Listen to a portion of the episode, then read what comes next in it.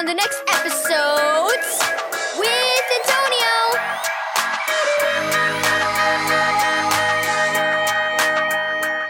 Thank you, Keys for Kids Ministries, for this daily devotional. Needed imprint. Read Matthew 7 verse 20 through 23, Romans 8 verse 14 through 16, and Ephesians 1 verse 13 through 14. Mateo wiped the back of his hand across his damp forehead. This is awesome, Selena, he called to his sister. We got lots of cans today. The kids lived in a resort town and collected empty cans and bottles that had been discarded by tourists. They turned them in for money at the local supermarket.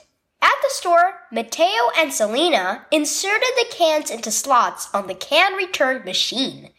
Oops! This one's no good, said Mateo after checking the top of a can. The machine rejected.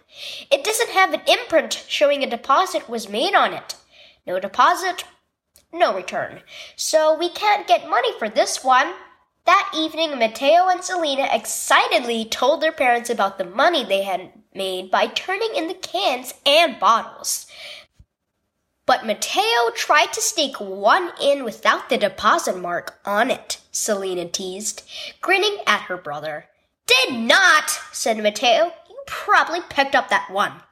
During the pastor's sermon on Sunday, Mateo nudged Selena when Pastor Cruz said, You've all seen soda cans with an imprint indicating that you can receive money for turning them in. A couple of days ago, I tried to turn in a can that didn't have that imprint and the machine spit it back out. A bit of laughter, Pastor Cruz continued, In a way, God's Holy Spirit is like an imprint on our lives. He doesn't leave a physical mark that can be seen, but He lives within our hearts and lead us by day by day.